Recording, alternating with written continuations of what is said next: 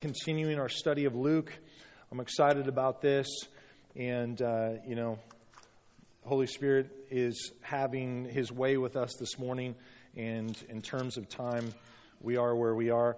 And so we're going to jump right in here. And I want to, we're going to hit uh, Luke chapter 4, verse 1 through 44. And we're going to do it in quick work. You guys ready? All right, here we go, North Shore. We left off last week with chapter 3. If we're on chapter 4, we're obviously left off on chapter 3. And, uh, but Holy Spirit is using John the Baptist to plow the ground of people's hearts. John plowed with God's word to bring conviction of sin and repentance. John defined repentance as a humble heart that results in not just baptism in water, but baptism in the Holy Spirit the one who gives us the power to live changed lives, proving that we are truly repentant. There actually is fruit that He's going to bring forth in our lives to prove that we belong to Him.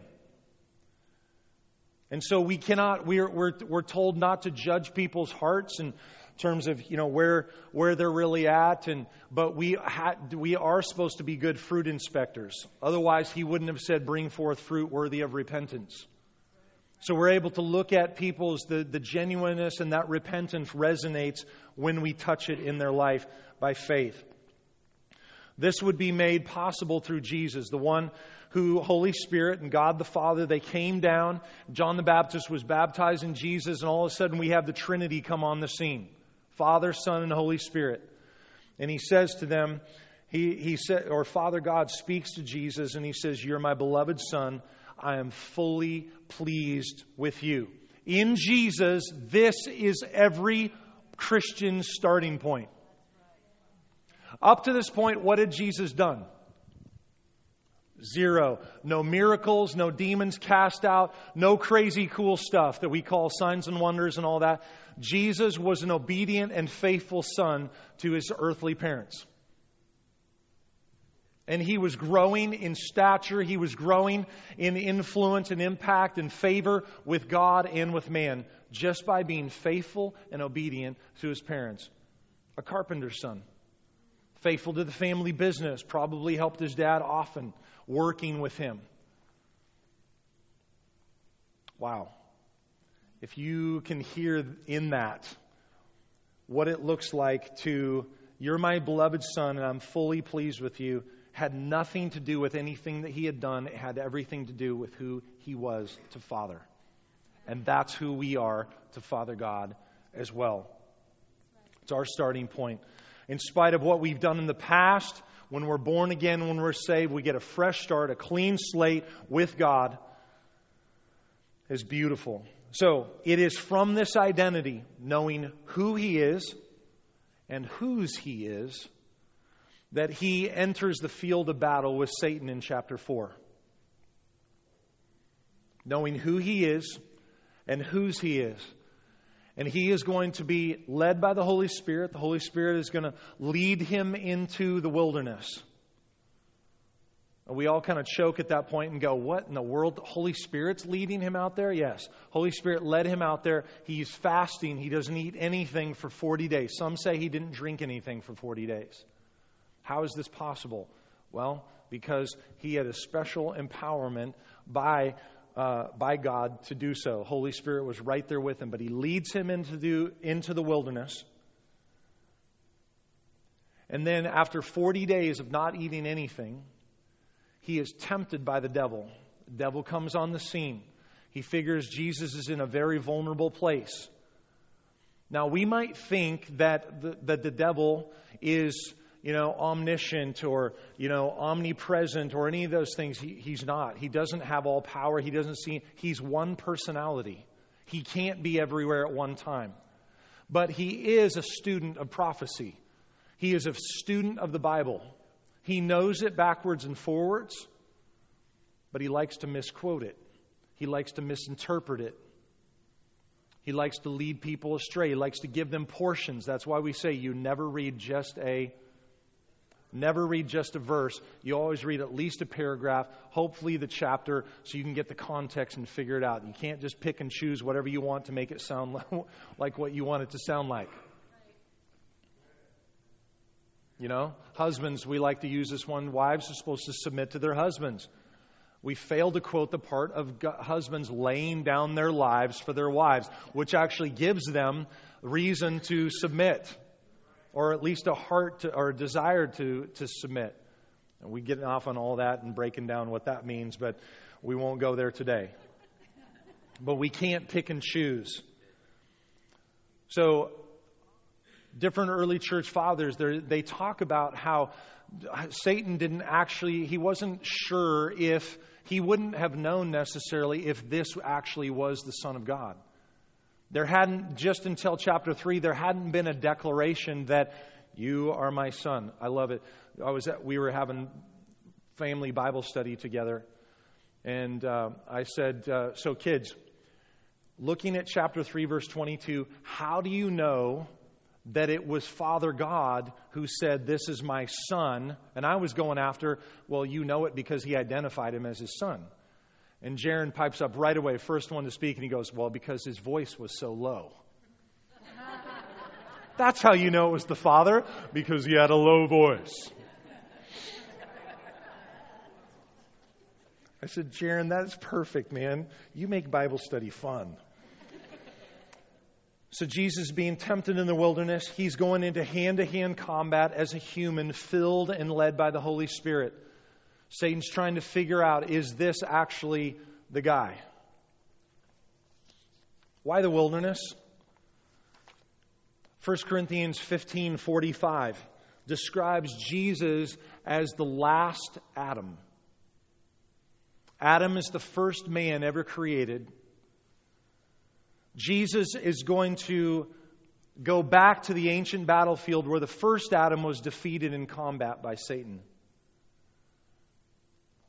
Adam was placed in the Garden of Paradise. And he's cast out into the wilderness as a result of falling to temptation. The last Adam, Jesus, is going to return to the wilderness where he would face the battle of every human temptation, everything that we're going to face. And he's going to emerge from the wilderness and he's going to go about having the ability to prepare us to be restored to paradise. Remember when he's on the cross, what does he say to the thief? Today you're going to be with me in paradise the first one, a criminal with a horrible history and past, and it was about to be erased. He was about to be restored to paradise. Adam brought death to all of us. Adam brought death to all of us through a tree. Do not eat from the tree of the knowledge of good and evil. In their disobedience, they brought death to all of us. The last Adam brought life through the cross. Where Adam failed when it came to temptation, Jesus would conquer. He would conquer those same temptations. If Jesus had not been led by Holy Spirit into the wilderness to fight the devil, Jesus would not have conquered him for us. Just as Jesus overcame every temptation, so that we could have freedom. The same thing goes for us. We have battles that we must fight. That we must fight. Cassie is pregnant. It's so wonderful. They've got this new baby. And there are, um, you have decisions and choices that you're making right now. Battles that you're going to fight. Things that you're going to have to do in order to be able to allow future generations to win.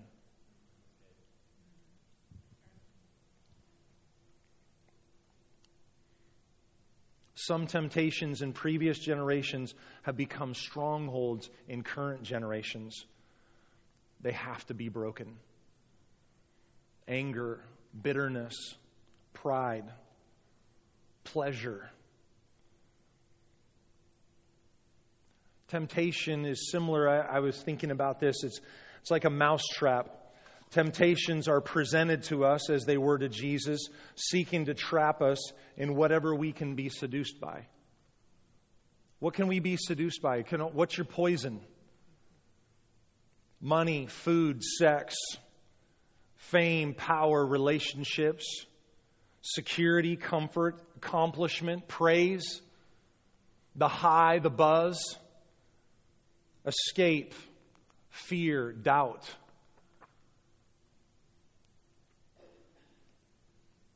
What are those temptations? The idea is to tempt us with whatever will make us put our heart, our soul, and our body in the trap. And then we're snared. Sin obviously leads to death. How does the mouse get trapped? He's so focused on feeding his lustful appetite that he doesn't even notice the snare. Doesn't even see it there. Doesn't, doesn't pay any attention. If you've seen a mouse nibbling around a trap before, he doesn't even know it's there. He just, he's attracted by what he smells and by what he hears, by what he sees. Our enemy has been crafting temptation for thousands of years. The enemy's not going to bait us with some rotten, nasty piece of cheese. I mean, it's going to be it's like, what's your favorite cheese? Monterey Jack. It's going to be the freshest. They're going to be the most beautiful. What is that thing that can lure us? Right now, we're all thinking about those things. Proverbs chapter 5, chapter 7. Here you have Father, Father God Obviously, it's being spoken through Solomon to his son. But he's speaking about certain temptations. My son, pay attention to my wisdom. Listen carefully to my wise counsel. Then you will learn to be discreet and will store up knowledge. The lips of an immoral woman are as sweet as honey, and her mouth is smoother than oil, but the result is as bitter as poison, sharp as a double edged sword. Her feet go down to death. Her steps lead straight to the grave, for she does not care about the path of life. She staggers down a crooked trail and does not even realize where it leads. Listen to me, my son. Never stray from what I'm about to say to you. Run from her. Don't go near to the door of her house. If you do, you will lose your honor and hand over and hand over to merciless people everything you have achieved in life.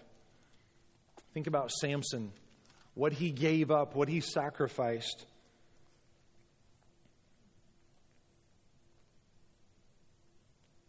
An evil man is held captive by his own sins. They're ropes that catch and hold him, and he will die for a lack of self control. He will be lost because of inc- his incredible folly.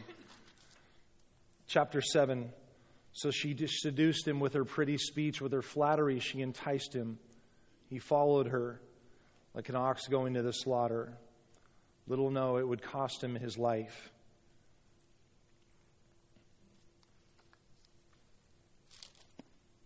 Some of you know I, I, hunt.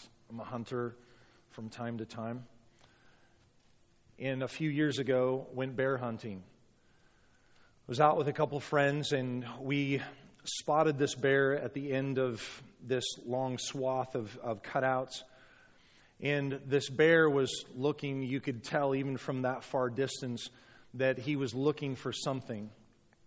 He was foraging for food. We found out later that he had a bad tooth, and uh because uh, we got up close and personal with him. But uh, he had a bad tooth, and it was that what happened was is he had some sort of tooth decay, so he was hurt. He was he was hurt, and he wasn't able to get kind of the food the way that he would normally be able to get to, being injured the way that he was, and so he was looking for anything, any opportune, any opportunity, and that's what bears are. They're opportunists. They omnivores. They look for anything that they can eat, and uh, so we saw this bear, and he started going the other direction, running away from us. And my friend that was there, I'd forgotten that I had a call, a predator call around my neck. He says, Man, use the predator call. Make the sound that will seduce him to get him to lure him in. So I started to make the sound of a wounded animal. Immediately, we saw this bear from about 750 yards immediately begin to run straight toward us. He didn't know we were there yet. He didn't know the trap had already been set. The snare was already there. And so as he got closer, he got within about 150 feet. It was game over. How did I seduce him? I knew exactly what he was looking for, and I used that in my favor. This is exactly how the enemy comes to us to tempt us. And it says here in verse 3 Then the devil said to him, Jesus, if you are the Son of God, what's the first thing he's doing there? He's going after his identity, the very thing that Father God had just spoken to him, spoken over Jesus immediately. What did he say to Eve and Adam in the garden? Did God really say? Did God really speak to you? Makes us question Are you really truly forgiven? Because temptation is nothing new, is it? It's nothing new to humankind. It's nothing new to us. We all face temptation. But Jesus is our advocate. Jesus is our high priest, the one who has faced every temptation and allows us and gives us the strength and the grace to fight against those temptations, reminding us who we are and whose we are. We are sons and daughters of God. We have been redeemed. No matter what our past looks like, He has redeemed. He has washed us clean. And He comes to steal from us the inheritance that Jesus has given us, that He paid for by His blood. Why am I being so oh, animated and forceful right now? Because we have to remember, because those things, our failings, our weaknesses, our sin, can come and slap us right in the face and tell us you'll never amount to anything. You'll never be free. You'll never move ahead into the future. You'll never get beyond people's disappointment over our lives. And he says, No! I've healed you. I've set you free. You may not necessarily feel it right now. Jesus, 40 days of fasting at his weakest and most vulnerable place, he was not feeling it. And he had to be reminded if you're the Son of God, change this stone into a loaf of bread. Jesus told him, No, the scriptures say people need more than bread for their life. Then the devil took him up and revealed to him the kingdom of the world in the moment of time. And the devil said, I'll give you the glory of the kingdoms. I'm going to give you everything if you'll just bow down and worship me. For a bowl of soup, it reminds you of the tempting of Esau. If you just give me a bowl of soup, I'll give you my birthright. I'll give away my inheritance. For what? If you'll just bow down and worship me, I'll give you everything. Giving up. Giving up for a moment of pleasure. Then the devil took him to Jerusalem, the highest point of the temple, and said, If you are, and then again he goes after his identity again. If you're the Son of God, jump off. And then he's going to distort Scripture He's going to take Psalm 91, which is meant for something for the saints, and he's going to try and apply it to him. First of all, Jesus, God, doesn't take directions from the devil. If you're the Son of God, and He orders His angels to protect and guard you, and they will hold you with their hands to keep you from striking your foot on a stone. Jesus responded, The scripture also says, Do not test the Lord your God three different times, three different temptations, and it's believed that there were more, but these three encompass everything that what James talks about in 1 John, or excuse me, what John talks about in 1 John chapter 2. The, uh, it's worth going there real quick. He says, Stop loving this evil world and all that it offers to you, verse 15. For when you love the world, you show that you do not have the love of the Father in you. For the world offers you only the lust for physical pleasure, the lust of everything that we see, and the pride of life, or the pride in our possessions. These are not from the Father. They're not from this evil world. And this world is fading away along with everything that it craves. But if you do the will of God, you will live forever. Right before that, he says this. John is writing to this church of Ephesus, and he says, If you have, I have written to you, you are young, because you are strong with God's word living in your hearts and you have won your battle with Satan. Booyah. I'm writing to you because you're strong. Why are you strong? Because God's word is living in your hearts and you have won your battle with Satan. Three different temptations that we will all face. Adam and Eve faced them in the garden. The children of Israel were tempted with those things. We're all going to face these three categories at one point in time. Jesus responds each time with the Word of God, three times from the book of Deuteronomy. Think Jesus knew the Scripture? Is it enough just to just quote a verse? Because the truth will set you free, right? Remember, you're supposed to say, I'm not falling for that one. Is it the truth that sets us free?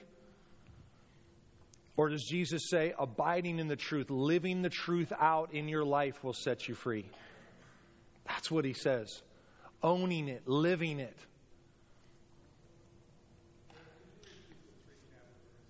Yeah, the three categories uh, are the.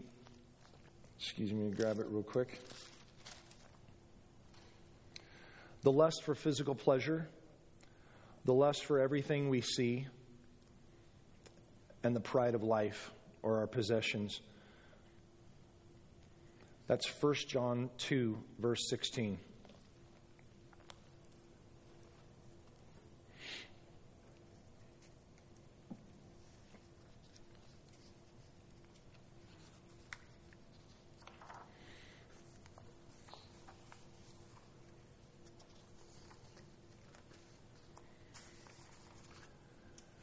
He's going to go right from here as we wrap up here today. And he's going to come out of the wilderness full of the power of the Holy Spirit. He goes in led and filled by the Holy Spirit. He comes out, returns from the wilderness full of the power of the Holy Spirit. And he is going to, we don't have time to get into all the various things here this morning, but he's going to go straight into uh, teaching and preaching, he's going to stand up, and we've looked at this scripture before, and he says, The Spirit of the Lord is upon me. He has appointed me to preach good news. He's opening up the scroll of Isaiah. He turns exactly, he knows them, he's been studying them, he's got the Word of God, he's been living it out. He says, The Spirit of the Lord is upon me. We all need to ask the question why at that point. Why is the Spirit of the Lord upon you? Why is the Holy Spirit on you? It reminds us of First Corinthians, or excuse me, Acts chapter 1, verse 8. And the Holy Spirit will come upon you in what? In power, and you will be my witnesses here in Judea and Samaria and to the ends of the earth. The Holy Spirit was coming upon them for a purpose. Holy Spirit is not that, not that Jesus wasn't filled with the Holy Spirit, but he was anointed for a special purpose.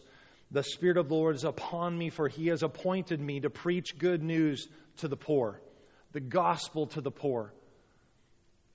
He has sent me to proclaim the captives will be released. Captives to what?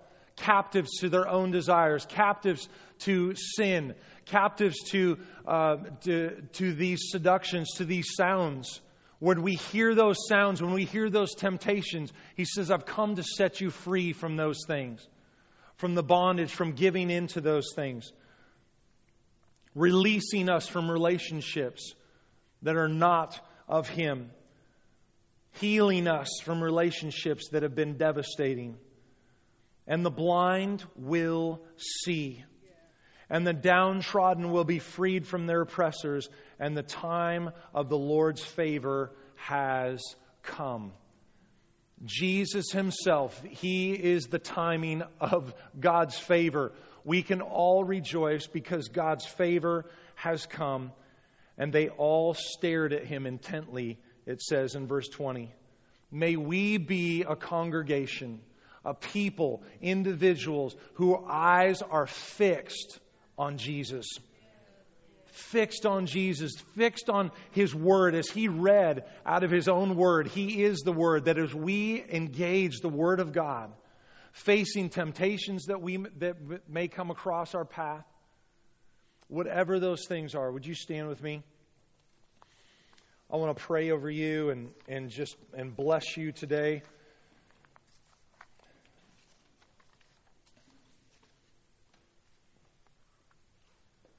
Lord, thank you for the work that you started this morning. Something special, something new. We declare this is a new year, not just because it's a new calendar, but because it's a new season. Lord, I just release gratefulness and thankfulness for God's faithfulness to us.